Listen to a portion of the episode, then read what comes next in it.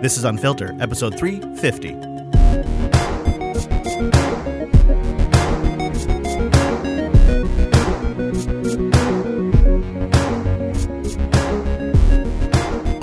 Because I'm covered in his blood. Thank you very much. Hello, everyone, and welcome into a live Unfiltered. Just sort of an impromptu thing I got together with a few members in the Discord, and I wanted to pick up a few things in 350 that we didn't get to in 348 and 349 because of the impeachment.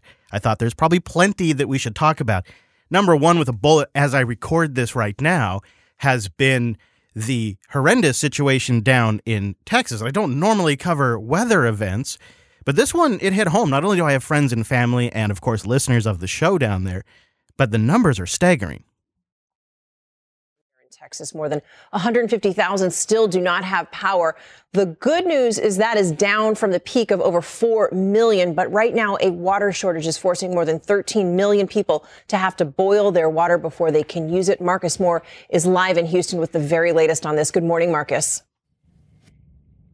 Cecilia, good morning. Another cold morning here in North Texas. The temperatures in the teens, the wind chill in the single digits, and federal aid in the form of food, also generators and fuel for hospitals has arrived as people at home face new struggles in the midst of this crisis. I think one of the things that uh, has really stuck out to me about this story, well, actually, there's a few things, but one of them is it really drives home that certain areas are not prepared for worst case scenario weather. And when they're hit with it, the infrastructure really crumbles. But that obvious statement aside, what's really struck me is at the speed in which this story became a political fight outside of Texas. It became a right versus left. It became a, an opportunity to take shots at wind power. It became a, an opportunity to ch- take shots at the governor. It became an opportunity to take shots at the Green New Deal. It became an opportunity for people to advocate for the Green New Deal. In, in our typical split reality, this story became an A and B reality story. And in the meantime, people are suffering. And the extent of that and where the failures have been in regards to maintenance have not been the lead story. This morning, the power is slowly turning back on in parts of Texas, but millions are facing yet another crisis. After extended mass power outages led to pipes bursting across the state, this morning, more than 13 million are being told to boil their water if they have any. Oh my God. And with no water, around 75 firefighters in San Antonio left to battle this massive inferno well into Thursday night at this apartment complex in impossible conditions. Our main concern is water supply. You know, the thing has really been about water. And of course, you know, some people have been able to take snow and boil it if they have a, a stove that's working. And the other thing that's the the, other thing that's really happened with this story is, um, in a, in for a lot of outlets, it's become about Ted Cruz, and he's clearly a distraction in all of this. I mean, he's a jackass, but, but that's not news.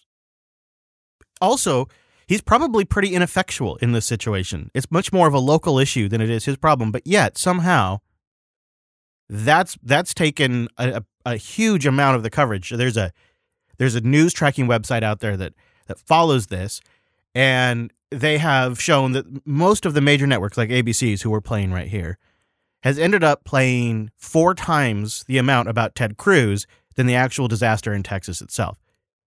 So it's funny because this show's name is Unfiltered, but a lot of times what I do for you guys is I go get the relevant information in all of those hours of crap and I play just that for you.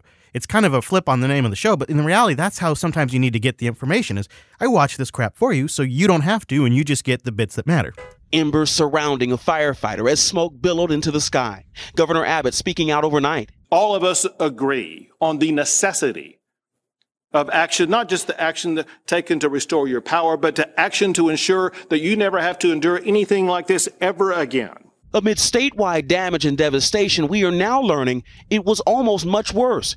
ERCOT, the agency responsible for managing 90% of the state's electricity, revealing that the Texas grid was minutes away from catastrophic failure on Sunday. It was seconds and minutes, given the amount of generation that was coming off the system. While the state avoided the worst case scenario, millions of Texans still struggling to keep their families safe, warm, and dry. This mother was forced to burn her toddler's toys to stay warm, while rationing oxygen tanks for her five month old son born with premature lungs.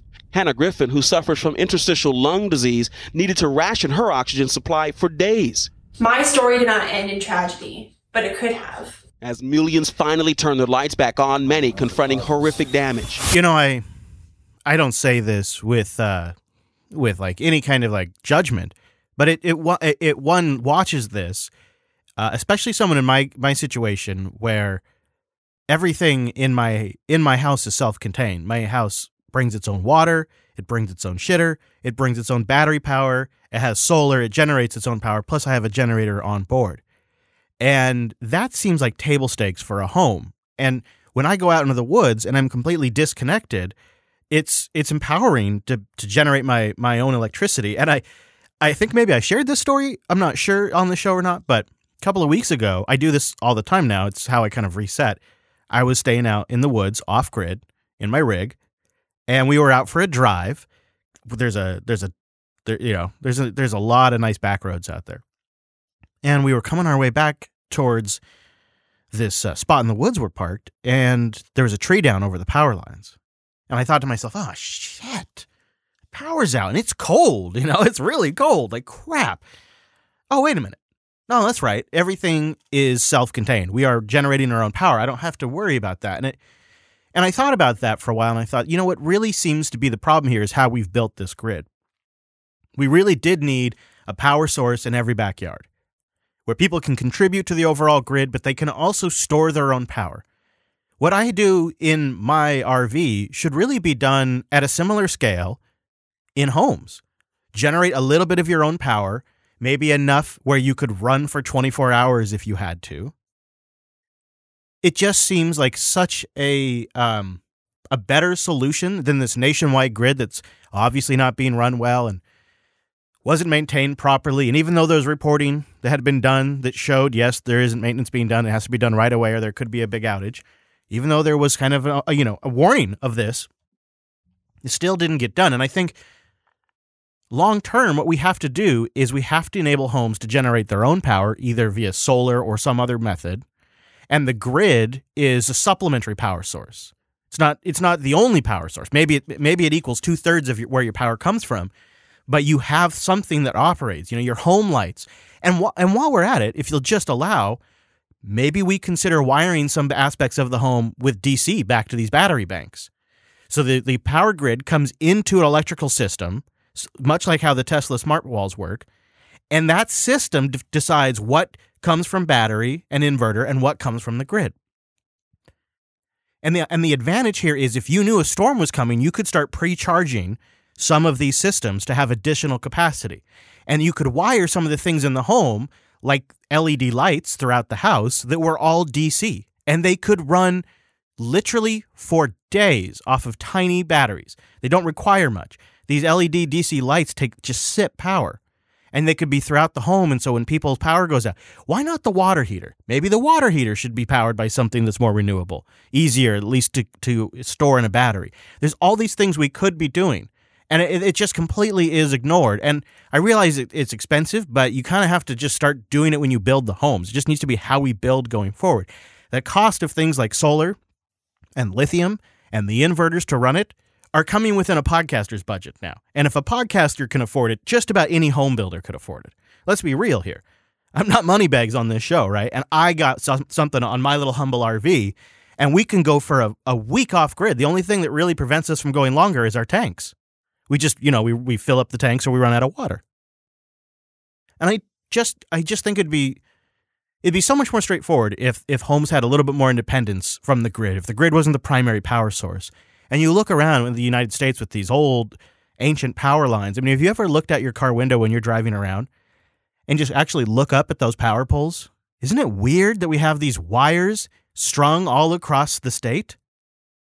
And it has to have a continuous connection all the way back from the power plant to your door. Well, hopefully not your door. But you get what I'm saying. Like it's it's it's clearly not scalable forever. It just there's limitations of a system like that and we got to start building for it. But no, instead of talking about those issues or talking about how people could help Texans, because that was, you know, I, w- I was, there's people that listen to the show I was genuinely worried about. And I, I wish I wanted to get in my vehicle and just get the hell down there and help. But what, what, what could I do? There's, that's not being talked about. No, instead we got to blame. Uh, one of the things that's come under fire recently over the last several days is the renewable energy here in Texas, uh, particularly the one that's driven by the wind. Those massive turbines are out in West Texas. Uh, they did suffer some issues due to the cold. Those massive turbine blades had ice build up on them. And then because of incredibly cold temperatures, the batteries that store power there to be dispersed whenever we do have events like this actually drained faster than anticipated uh, because of the incredibly cold weather. Now, that having been said, that only makes up a small portion of the massive uh, sources of energy that Texas has at its disposal. Also, with serious issues, we saw natural gas pipelines that froze up because they're being built without any insulation. And we saw a nuclear plant that provides energy uh, actually have to temporarily shut down due to a safeguard caused by the cold. So it depends on who you ask, but as it stands right now, uh, the equipment that provides so much of the power to so many Texans uh, was not properly winterized. And some people would point to the fact that uh, Texas had its power supply deregulated back in the 90s. And you would say critics say that because of these businesses were focusing on profits, uh, they were not necessarily concerned with maintenance and or winterizing the equipment to prepare for worst case scenarios like we're experiencing right now. Now that is there's so there's an interesting conversation to be had there. Is this because it's privatized and and so on? And I, I don't think we're ready to have that conversation yet because I think a few things have to be accepted first, and I don't think we're ready to accept the things that they've gotten right. Sounds like they have a pretty diversified energy source. They have natural gas, they got nukes, and they have wind and probably some solar in there, but he didn't mention solar. That's, by my math, three different sources of power for a ginormous state that covers an incredible amount of territory. That's actually pretty sophisticated. That sounds a little more progressive than what a lot of states have. So, how did that get like that? These are just things that I think should be part of the conversation when we start laying down the blame. Um, and, you know, you will have some outlets that are going to want to put the whole thing on wind power. You're going to have some outlets that want to put the whole thing on the on the on the nuke plant uh, not having the right protections for uh, the cold or the, or the or the gas power lines. But I think at the end of the day, it's it's obvious it, when anything's this bad, it's multiple things failed. The government policy failed. The companies responsible for this failed at their maintenance, and systems weren't tested properly. There's a lot of failures in there. So the show just, you know, we send out our good vibes to everybody in Texas and hope it warms your little hearts out there. really is it really is a damn shame. Texas is a great state. I I had a lot of misconceptions about it before I ever went down there. Um, you know, Texas. I think that's actually another component of this is the coastal the coast the coast states the, where the news operates.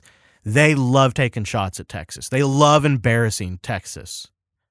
There's a they get off on that, and so uh, I you know when you when you when you are raised in that environment, which I was specifically up here in the Pacific Northwest, you can't help but like Texas, of course.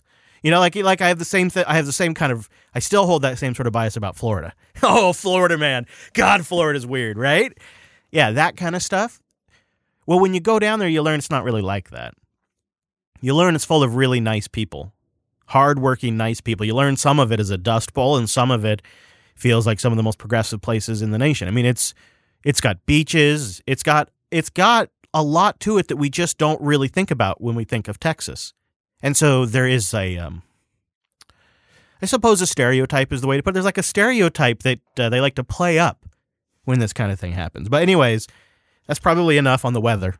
Uh, those are not usually the types of things I cover on this story, except for the conversation and the breakdown around it, I think, is actually rather noteworthy.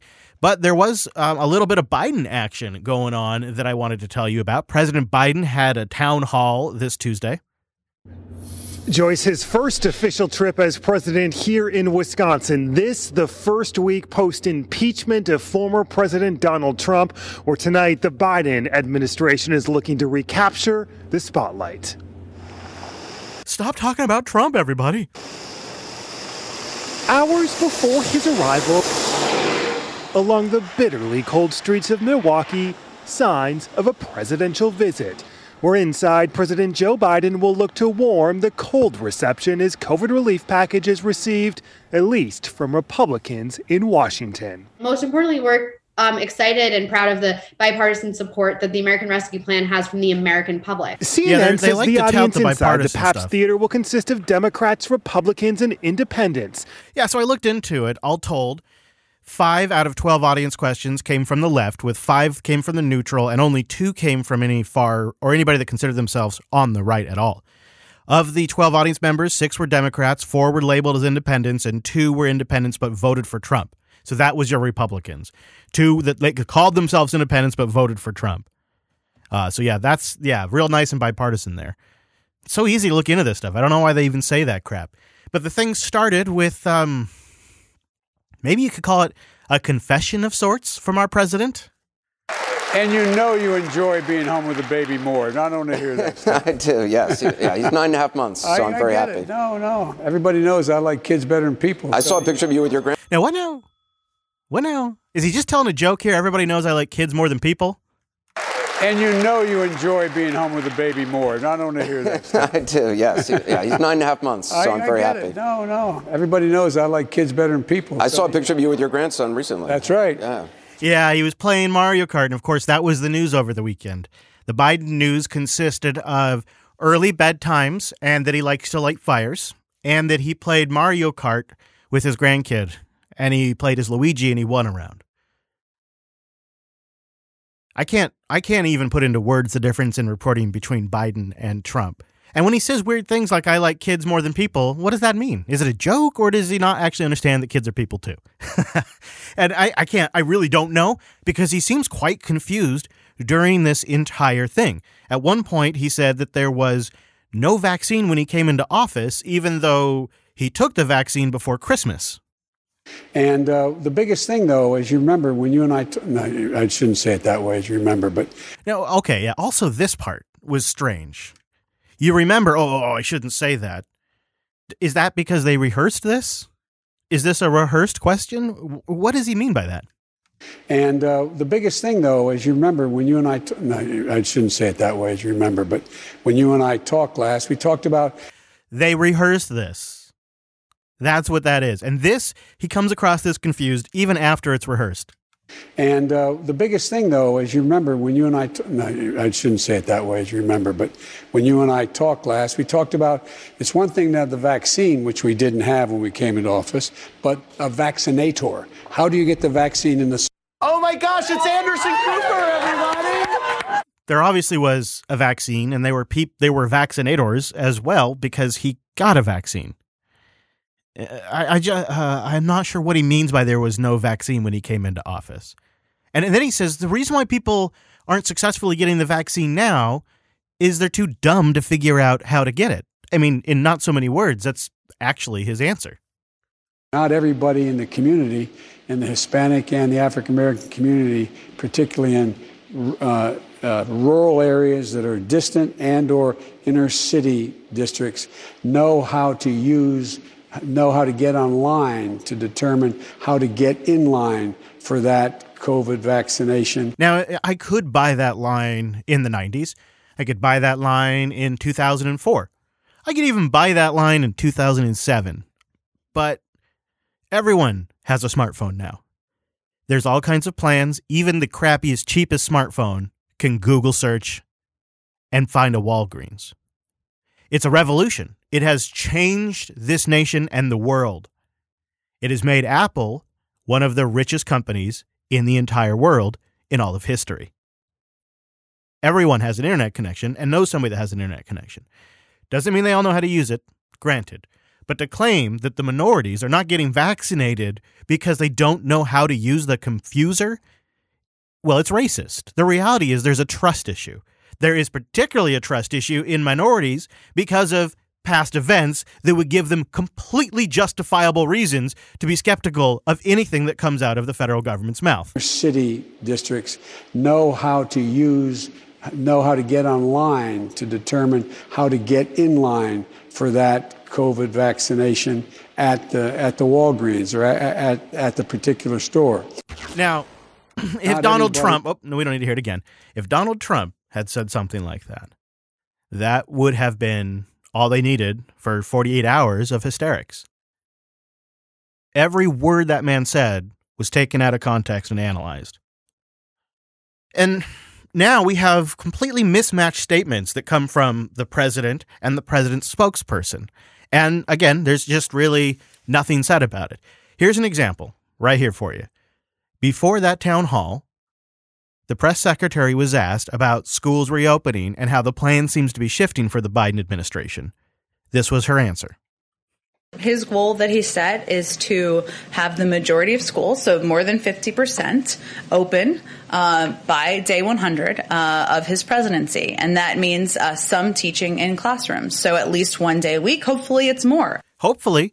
So then Biden is asked about that later that evening or the next day, I can't remember, at the town hall. And Biden has a completely different answer a goal to open the majority of schools in your first 100 days. You're now saying that means those schools may only be open for at least one day a week. No, that's not true. That's what was reported. Uh-huh. That's not true. It was a mistake in the communication. But what, I've, what I'm talking about is I said opening the majority of schools in K through eighth grade because they're the easiest to open. The majority of schools um, but it's not clear. And then it kind of implies that it won't be until September until we really see things back to normal for schools. Certain, But it is highly unlikely that by the beginning of next year's school, traditional school year in September, we are not significantly better off than we are today. But it matters. It matters whether you continue to wear that mask. Yep, that'll do it. That's going to what determines if we can open back up in September. If you wear that mask. And if we don't do it, it's because you didn't double mask. So, hmm. But the, the question around schooling reopening seems to be challenging. Uh, your buddy Cam Cam fumbled when asked about that recently as well. The CDC a few days ago finally put out some long awaited guidance on how schools could safely reopen. But here's the thing they tied it directly to the rate of infection in any given community. And I'm going to put a map up because if schools were to follow that right now, 90% of the counties, 90% of the schools would not be able to open under the CDC's own well, this is a problem, isn't it? The CDC came out and said if you're in these areas, you probably shouldn't reopen. And I've wondered how does this science work exactly? I mean, I love it. So we all we all have gotten exposed to the science we like and the science we don't like. And I like the science that says that COVID doesn't spread in the schools very much. I like that because that means my kids could go back to school if they although I actually think some of my kids have done better at home. It in more it just kind of more recently thanks, of course, to the hard work of their mom and support from my wife, they've actually done really well in this last half of it. And I think in some ways my son is doing considerably better than he's going to do when he goes back.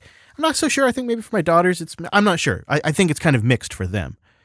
But my point is, is I kind of like the science that says, ah, kids don't spread it. I like that, you know. So I want to I want to hear that more. But of course, I have to keep, I have to stay, I have to remind myself you have to take everything in, all of it, not just the data you like. But this is one of those stories that's tricky because the Biden administration is pushing hard to reopen schools. Even my uh, my state here is playing ball. My governor has been one of the most cautious, right along with the Oregon governor and the California governor. All three of them, they they banded together and they created this Northwest Pack. Can't remember the name of it now. And they've been hyper cautious. Early on the lockdowns, aggressive on the lockdowns. Now they're all about opening back up all of a sudden, real quick, like too, turned around real fast. And schools are a big part of their focus. I mean, my my my youngest is back already. Uh, my middle kid goes back. I have three kids. My middle goes back soon, and then uh, my oldest is scheduled to go back pretty soon after that. It's all starting to happen now. I, and I, I wondered, like, how does this work now when we have the CDC coming out with this guidance that says, well, if you're in these areas that are red on the map, which is like most of it, um, shouldn't actually reopen. I've thought, why aren't kids why aren't kids spreading this? Because quite literally, for a lot of my adult life, at least the last 11 years, just about every sickness I have had, and I would actually dare to say all of them, with probably very, very, very few exception, all of the colds and flus that have come through my ripped through my entire family have all come from either early on daycare or later school. All of them. It's been horrible. It's been it's been I had this is not nobody told me this before I had kids that hey by the way when they go to school they're going to become disease factors for your whole family. And if you're self-employed and you particularly talk for a living, you're really going to get screwed over a lot. And I don't mean to be callous about it, but it has it has been a nonstop issue because what happens is even as your kids get older if you have a few of them like I do, then the younger one goes in and then another younger one goes in and they go through the entire cycle every time. And it has been the vector for years now from the schools or from the daycares into my home. It has always been from the children. So, how is it now that COVID doesn't spread via kids? How does that work? I'd love to know more on that. Now, the CDC is kind of implying that maybe there is something more to it here. But Kamala wants the Biden is is on board with what the Biden administration wants, and that's get kids back in school so parents can get back to work. Directly to the rate of infection in any given community. And I'm going to put a map up because if schools were to follow that right now, 90% of the counties, 90% of the schools would not be able to open under the CDC's own metric. Was it a mistake for the CDC to connect school reopening to how much infection there is in a community? Well, let's first say this that in the last four weeks, schools are opening every week. More schools are opening. And it is because we are supplementing what needs to happen around the vaccinations getting into to, to states, but also because folks are, we're seeing progress. But what about that CDC guidance then? That's, that's the question. Well, so here's the thing. What the CDC, what they have recommended are, are, exactly that recommendations about how to reopen safely if they've been closed, how to stay open if they've been opened. And so the recommendations include what again needs to happen around social distancing, hand washing, mask wearing. But the point is that we all want our kids to get back to school as quickly as possible and as safely as possible. The CDC has said it is not a prerequisite for teachers to be vaccinated for them to go back to school. But many teachers are wary of going back to school. This is another tightrope that the Biden administration is walking is they are trying to placate the teachers unions as much as they possibly can. They want to be the party of the unions after all and the party of teachers. And nobody ever looks good trashing teachers and trashing teachers unions. So this is another tight line because the teachers have some stringent requirements. The teachers unions representatives are demanding that the teachers be moved to the front of the line for vaccinations if they're going to be going back to school because they know what I just said. These little monsters are the vector in which everyone gets sick. They know it. They know it. Can you reassure teachers who are listening right now that it is safe for them to go back to school even if they are not vaccinated if these public health measures like distancing and masks are being implemented? So, first of all, let me just say this, and the president has said it, and we're all really clear teachers should be a priority teachers should be a priority. I believe that up to 22 states, I believe, have prioritized but teachers in terms of but vaccinations. but the states have the. Is it safe for them? Well, I think that we have to decide if we can put in place safe measures. This is why, and it's so important. she just can't answer the question. She just cannot answer the question. And the whole White House is mixed on this. Uh, so, Cam's spokesman, uh, Symone Sanders, she also struggles, even with the basic, easy questioning of CNN. It's, it's not a trick question, and I feel like you guys have treated it like a trick question. I think people oh. just want to know what the White House position is on whether or not teachers have to be vaccinated for kids to return safely to school. The CDC director, Rochelle Walensky, says the science is that teachers don't necessarily have to be vaccinated for kids to return. And I think people want to know what the White House position is on that. And if this was the Trump administration, of course, it would be Are you anti science? The White House position is that, uh, and the president and vice president believe that teachers should be prioritized for receiving the vaccination along with other frontline workers. And in at least 22 states in the District of Columbia, that's exactly what's happening. Hey, can anybody name who Pence's uh, spokesperson was? Or how many times you saw Pence's spokesperson on TV? I think we're going to be seeing more from Symone Sanders here. Prioritize is one thing, and I think there's wide agreement they should be prioritized, and why not? Is it necessary, though? That's the question. It really is a yes no question. Well, John, I think the real question, frankly, if I can be frank here. Yeah, she's going to be frank and not answer the question. Is what you're getting to is is it safe for kids to go back to school? And the president it, it, and vice actually president. not. In this case, that's not the question. The question is: Is it safe for teachers to go back to school? And that's and, that, that's a very specific question in this case. And again, I'm not sure I don't understand why it's a hard question to answer. It, it, may be that you want every teacher to be vaccinated. It may be the answer is, yeah, teachers should, if they can, be vaccinated before they return to school, but it's not necessary. Well, John, I think the president has been clear, the vice president has mm. been clear, and I think I was really clear just now that it is the administration's position, the president and vice president believe that teachers should be prioritized for vaccinations. I love that every now and then, every now and then, CNN will actually push a guest on an issue. Uh, and they just, uh, they've been totally clear. Um, should teachers go, should teachers be vaccinated before they start? Look, look, I'm totally clear on this. They should be a priority. Yeah, I know, but for them to be safe and protected, do they need to get vaccinated first before they go in the classroom? You know, I don't know why you don't understand it. I've been clear about this. Teachers are a priority. Yeah, but that doesn't answer my question. the other thing that's going on that we don't talk about much because uh, instead we can make fun of Ted Cruz. Uh, is in the hotspot. I've been wondering where this story was going to go, and I think the way it's being reported on now is that this is a new this is a new controversy that's erupting, but it's been going on since the coronavirus was raging in New York, and that's this nursing home scandal. And I have not talked about it much on the show, if maybe it maybe once, if at all, because I just figured he was too liked, he was he was too beloved, he was the Democrats' leadership hero during COVID. I just didn't think this would go any further, but it's it's actually beginning to bubble up to the mainstream.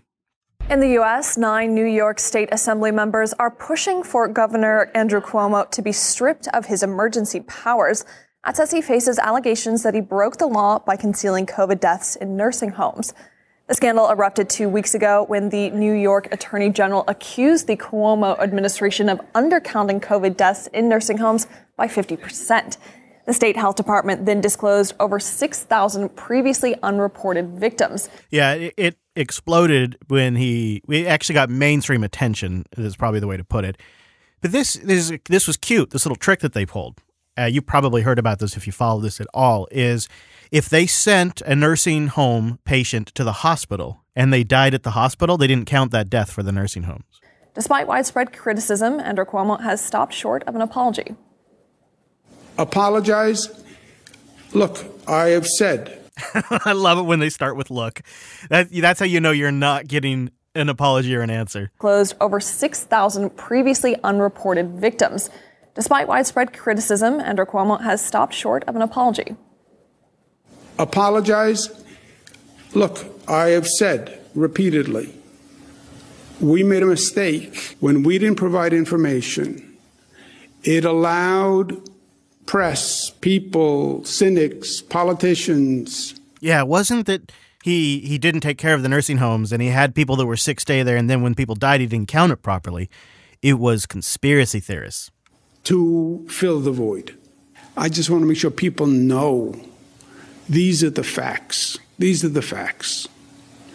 Uh, everything that could have been done was done. That's the facts, guys. What's your problem? It's also been reported that the FBI and federal prosecutors are investigating Cuomo's coronavirus task force with a particular focus on his administration's handling of nursing homes. We spoke to Vivian Zayas, who lost her mother to COVID in a New York care home and went on to set up the Voices for Seniors advocacy group. What she goes on to say is that she didn't realize this was a statewide issue. She started dealing with it because her mom had died in a, in a local nursing home. And as she went through the legal process, she discovered this was a statewide issue. And uh, so it's kind of a confluence of events. It's her case, it's other public officials that are now talking about it. It has moved somewhat into the main dialogue. Kind of awkwardly, CNN now has banned uh, his brother from talking about it, even though during the height of the virus, he had his brother on Cuomo, had his brother on to talk about the size of his nose. But now he's forbidden from from covering his brother. One of the other questions that comes into the show is, "Hey, Chris, do you think they're going to make vaccines mandated for travel or for getting work?" And I'm still mulling that one around. You know, we saw a lot of talk about contract tracing built into our phones, and the only kind of contact tracing that really ended up being used at any wide scale was the old, slow, manual kind. So, in if you look at humanity's track record, they're pretty bad at implementing technology to really accomplish anything. Other than spying on us. So, hmm. With more Americans getting the COVID 19 vaccine every day, we'll soon reach a point where more of us will be going back to the office or place of work on a regular basis. So that's gotten some businesses thinking about whether they could actually require their employees to get the vaccine as part of coming back to work in order to keep their fellow employees as well as customers safe. So, could your job make you get the shot? ABC's Andrew Dymburt has this story. Uh, tell me if you would do it in the Discord if you're watching live right now, or if uh, you catch this afterwards. Let me know.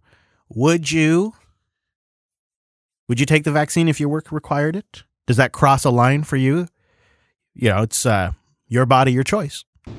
For the better part of a year, as the pandemic crescendoed to unthinkable heights, the nation's top health officials have long maintained it would take a vaccine to really turn the tide. When your turn comes up, please get vaccinated both for your own safety, for that of your family. And if you're thinking about this, you know, the question I asked you, be be sincere.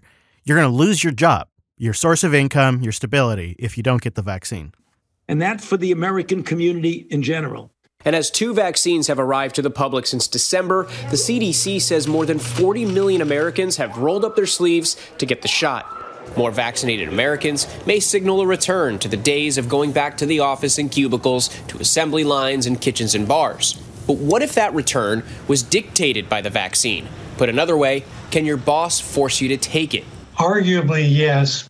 Charles Craver is a law professor at George Washington University and says while there are some exceptions, your employer can likely mandate all employees get the shot employees who work for private employers are employed at will in the United States, which means I can terminate you for good cause, bad cause, or no cause at any time. And yeah, that's true here in Washington. So if you don't cooperate with me and you don't have a religious issue, you don't have a Disabilities Act issue, and you don't come under some state law, I can terminate you if you're not willing to have the vaccine or to come to work where you're getting tested.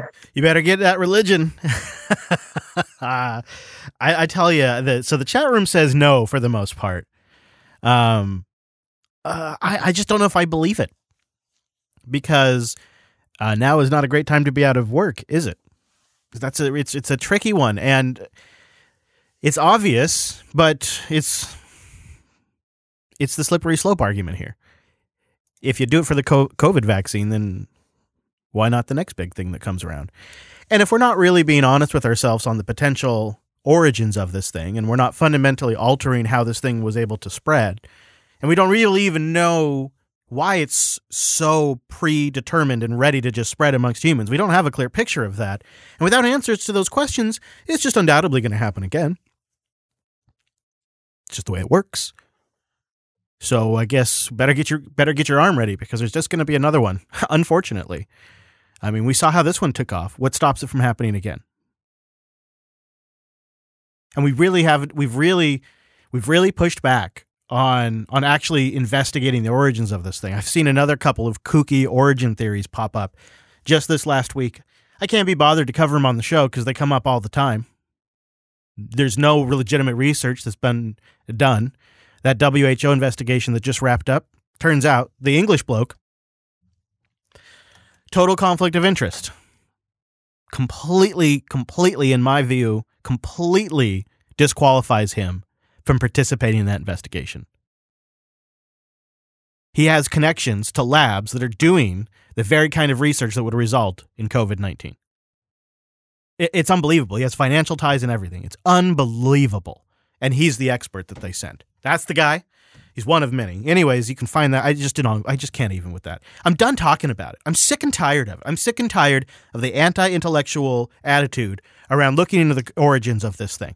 It's the greatest mystery of probably the last decade at least, and it's going to be in our books. This is going to be one of the great sick, hundred-year sicknesses. If if we're lucky, if we're lucky, it's going to be one, if not many.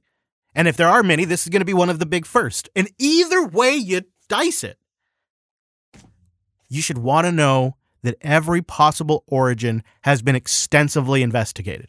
The Chinese say it came from the US military. All right, well, let's investigate that. I would like to investigate that lab that's really close to the wet market that has been researching coronaviruses. I think that'd be a good place too. But that's just my, you know, that's where I'm sure we could go look at some bats too. Let's go look at some goddamn bats. You want to look at a bat? Go look at a bat. Let's research it. Let's find the top 100 possible origins and investigate all of them. We blow money on sillier things. Speaking of money, that is an, a very important component of the coronavirus. Coronavirus resulted, thanks to our brilliant leadership, in all of these ineffectual lockdowns that destroyed small business. And now that Treasury Secretary Yellen is in the hot seat, she's signaling we need stimulus and we need stimulus fast. I'm going to play this clip for you, but I'm going to I'm going to have an ask of you. Listen to this with the proper context, with the right kind of lens. When the Treasury Secretary speaks, she has to speak in a language that won't frighten the market, which means she says the absolute minimum she can that she has to say. So if she's urging for something, she'll say and and and and if she urges for something like stimulus and she urges for it in sort of a way that implies it needs to happen very soon, it's very deliberate choice of words. She doesn't want to cause panic, but she's trying to signal that urgent action needs to be taken. This is just how the Treasury Secretary speaks because their words are then interpreted by the market and can cause significant fluctuations in the economy. So you have to take that into and use that lens or use that context, if you will, when you hear this clip. But first, we're going to start with what Yellen uh, told our Sarah Eisen on Closing Bell yesterday about the stimulus, about the risk of doing too much versus too little. Here's what she said yesterday on Closing Bell. We're hoping to see progress over the next couple of weeks um, in enacting that package into law. Uh, President Biden has had uh, discussions uh, with uh, members of Congress on both sides of the aisle. Would ideally like to see a bipartisan support for a package that we think is really what we need to deal with the pandemic and to get beyond it get our economy back on its feet and help all the people who've been so badly harmed um, by the pandemic and the economic havoc it's um, caused. A great interview with Sarah David. Just great. Patreon.com slash unfilter. Support this here show. I sure would appreciate it. Gets, um, well, a lot of traction, a lot of distance. I was trying to think. Like, your money goes a long way because it's not a huge group. The show's a big production, and every single person that signs up can help. If you're listening to this on the live stream, then you know where this background music's from because we're pre we're pre-showing these days over at twitch.tv slash unfilter. I don't really have a set rhythm on shows because a lot of times the news cycle drives the show. And so you kind of have to just either subscribe over at Twitch or be in the right now Discord room. So you get more show. And then what I'm doing for those of you who can't make it, because let's be honest, it's all of you for the most part, if you look at the numbers, I am archiving these shows at unfilter.tube in full video version. So if you want to see Yellen's smiling face, you can watch this episode as well as the overtime, which is which is a bit of which is not only a bit of additional content, but it's my opportunity to play the video only clips because I don't want to muck up the audio show with video only stuff. But if I got something that only really plays in video, I'll put it in the overtime. And you can get that. It's broken out over at Jupiter. Dot, or, nope, nope, unfilter.tube. It's also part of the live stream if you just watch the live stream video. I know, right? It's a lot of choices, but that's because I love you. I just wanted to give you a big freaking video hug. Just go over there and get that video hug.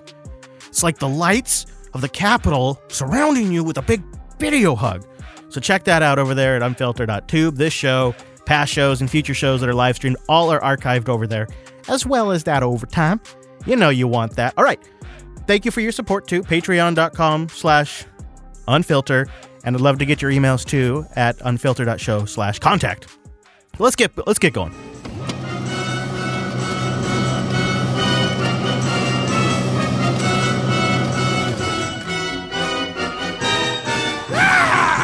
Snitches get rewards.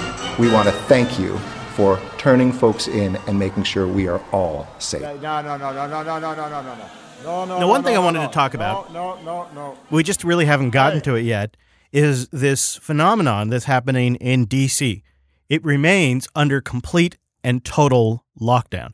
If you don't know what I'm talking about, let me go back one month in time for you or so when 13 different states sent their national, their Natch Guard, the National Guard, to DC.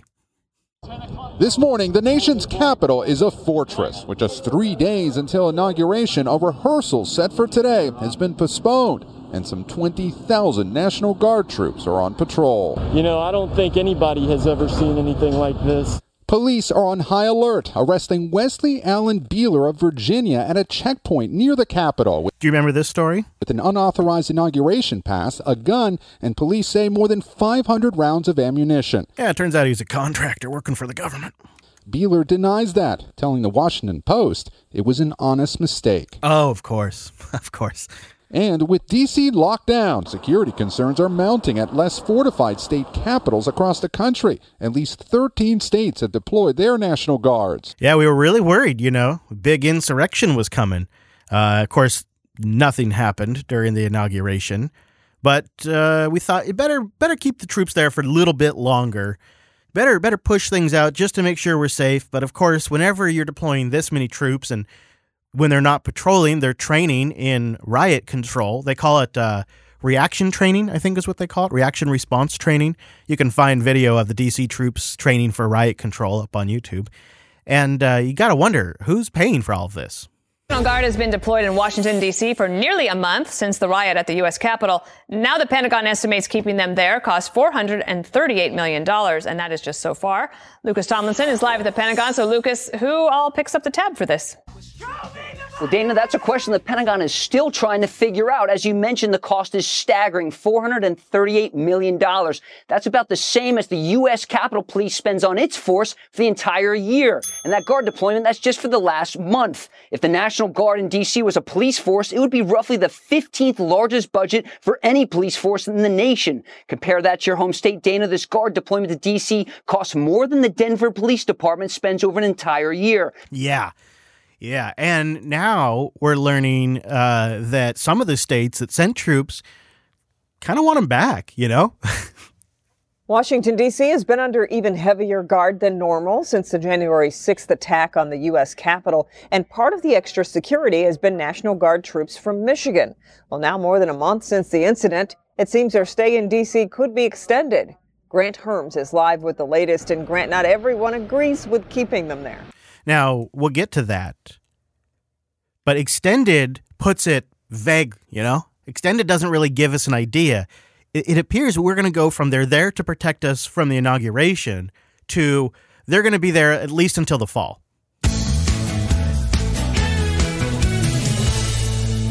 Welcome back. Well, the National Guard stationed in Washington, D.C. at the Capitol might stay until at least, get this, the fall. Some lawmakers, including our next guest, want to know why their state's Guard members are not returning home. Joining me now. Why? Why? Why stay until the fall? There's really been there's been no violence since the six, really. Uh, they've been implications that they have they know of of some plans, but then when they make public statements, they say they know of no plans. But I tell you what this is, is this is part of a bigger, bigger thing that's happening. What we are seeing rolled out is the new domestic war on terror. The machine that was built after 9 11 is being turned inwards. And keeping them there is going to be part of justifying the legal frameworks that are going to make this machine possible. They will be used as an example of the need for this kind of legislation that's going to have to pass to to basically truly actuate the domestic war on terror. And the domestic war on terror isn't going to be just a right wing hunt. No, it's going to be anybody that's on the extreme ends of political discourse. And the good news is, is Tom Ridge, who was the first Bush Cheney Department of Homeland Security secretary, he's been encouraging this. He's been making appearances on different network televisions shows. Uh, he's the guy that created the the color code system, you know, that Bush would set when we were at Orange Alert. He's revised a new one now that we've actually adopted just recently. This is the beginning of the new domestic war on terror. It it was birthed on January 6th, and all the discussion, the hype about how supposedly 5 people died at the Capitol and we know that number is exaggerated. It's really it's really that protester and the cop that died from injuries resulting from the riots. It's really two people, but we're saying it's five people. Why? Why has Nancy Pelosi now called for a 9 11 style commission to investigate what happened. That's going to be used to feed the legal narrative to build the different mechanisms they need legally to turn this thing on. And they're staying there because once this thing goes on, this is going to become permanent. What's happened here is the post January 6 Democratic Party is looking an awful lot like the post 9 11 GOP. The Democrats are responding disproportionately, just like the Republicans did after 9 11. And just like Bush went after Iraq for supposed weapons of mass destruction, the left is going to go after any extremism. Anybody who's spreading disinformation, you're on their list because it's dangerous. Information is dangerous. And that's why the National Guard is staying there to prove a point. As we've seen in these hearings, they will use selective reporting to justify why they had to stay and to build the case for it. And this 9 11 style commission will find exactly what they need to do it. And you'll have individuals like Tom Ridge advocating that the DHS's primary focus should become domestic. And he'll be he'll be heralded as one of the original fighters of terrorism, recognizing a new threat internally. It's already happening, everyone. And that's why we're dumping money to make these poor individuals sit out in the cold in DC for a political strategy that'll be turned against their own people. And you can just see it all going down. I'm not the only one who's noticed this, of course. Glenn Greenwald has been talking about this, but nobody gives him a platform anymore to discuss it. We're going to need a new Patriot Act, the domestic edition, to pull it all off, to really kind of put a bow on this son of a bitch. Get us a get us a nice new domestic terrorism Patriot Act to really kind of seal it and deal it. And then any unmoderated platform will be labeled as dangerous. Anybody on the fringes will be labeled as an extremist. And it'll be up to the Ministry of Truth to tell us what's really going on. And you'll have the FBI and other aspects of our security apparatus inciting different groups to justify all of this along the way. You, you probably think, geez, Chris, you sound kind of confident about something that hasn't happened yet. Uh, we watched the playbook. We watched the playbook be developed over the Bush Obama years. Um, you could probably even find audio of me saying eventually this machine's going to be turned around on us. And that's exactly what's happening. In previous episodes, I've linked to legislation that's already been drafted. I talked about it a little bit. There's already bills, they're already just waiting. You might also look up who was one of the principal authors of the Patriot Act. You might be you might be surprised to find a familiar name on there. Your president Joe Biden. So, I think we kind of know where he stands with this kind of thing. It's it's uh it's a horrible situation. So I want to end it on a on a positive note for you because uh you know, I feel like I can't leave you with that. So let's have a little fun because with the bad comes the good. And uh, that'll conclude our sort of odds and sods edition of the Unfiltered Show. Good evening, everyone. Thank you for joining us. Um, I often note I'm going to circle back. I hate to disappoint conservative Twitter, but I am going to circle back on a number of things, as we often do directly. I'll circle back, circle back. I hate to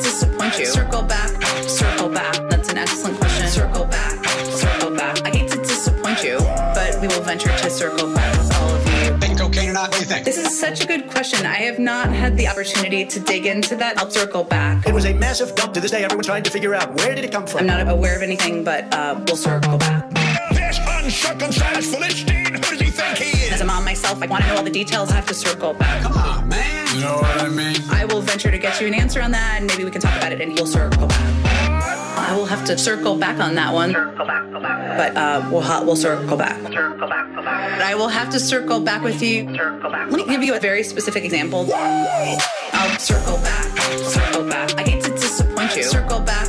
Circle back.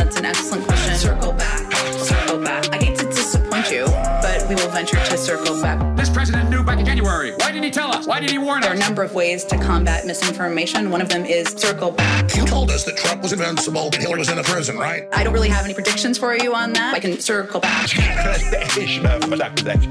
Um, let me see if I can get more detail for you on that. Circle back. I signed something saying that if I'm wrong, I can go to prison. Did you? We'll try to get to as many questions as possible. I'll circle back. I don't have anything more for you. And that communication has been lacking. Well, uh, as, as you know, let me give you a very specific example. I'll circle back, circle back. I hate to disappoint you. Circle back, circle back. That's an excellent question. Circle back, circle back. I hate to disappoint you, but we will venture to circle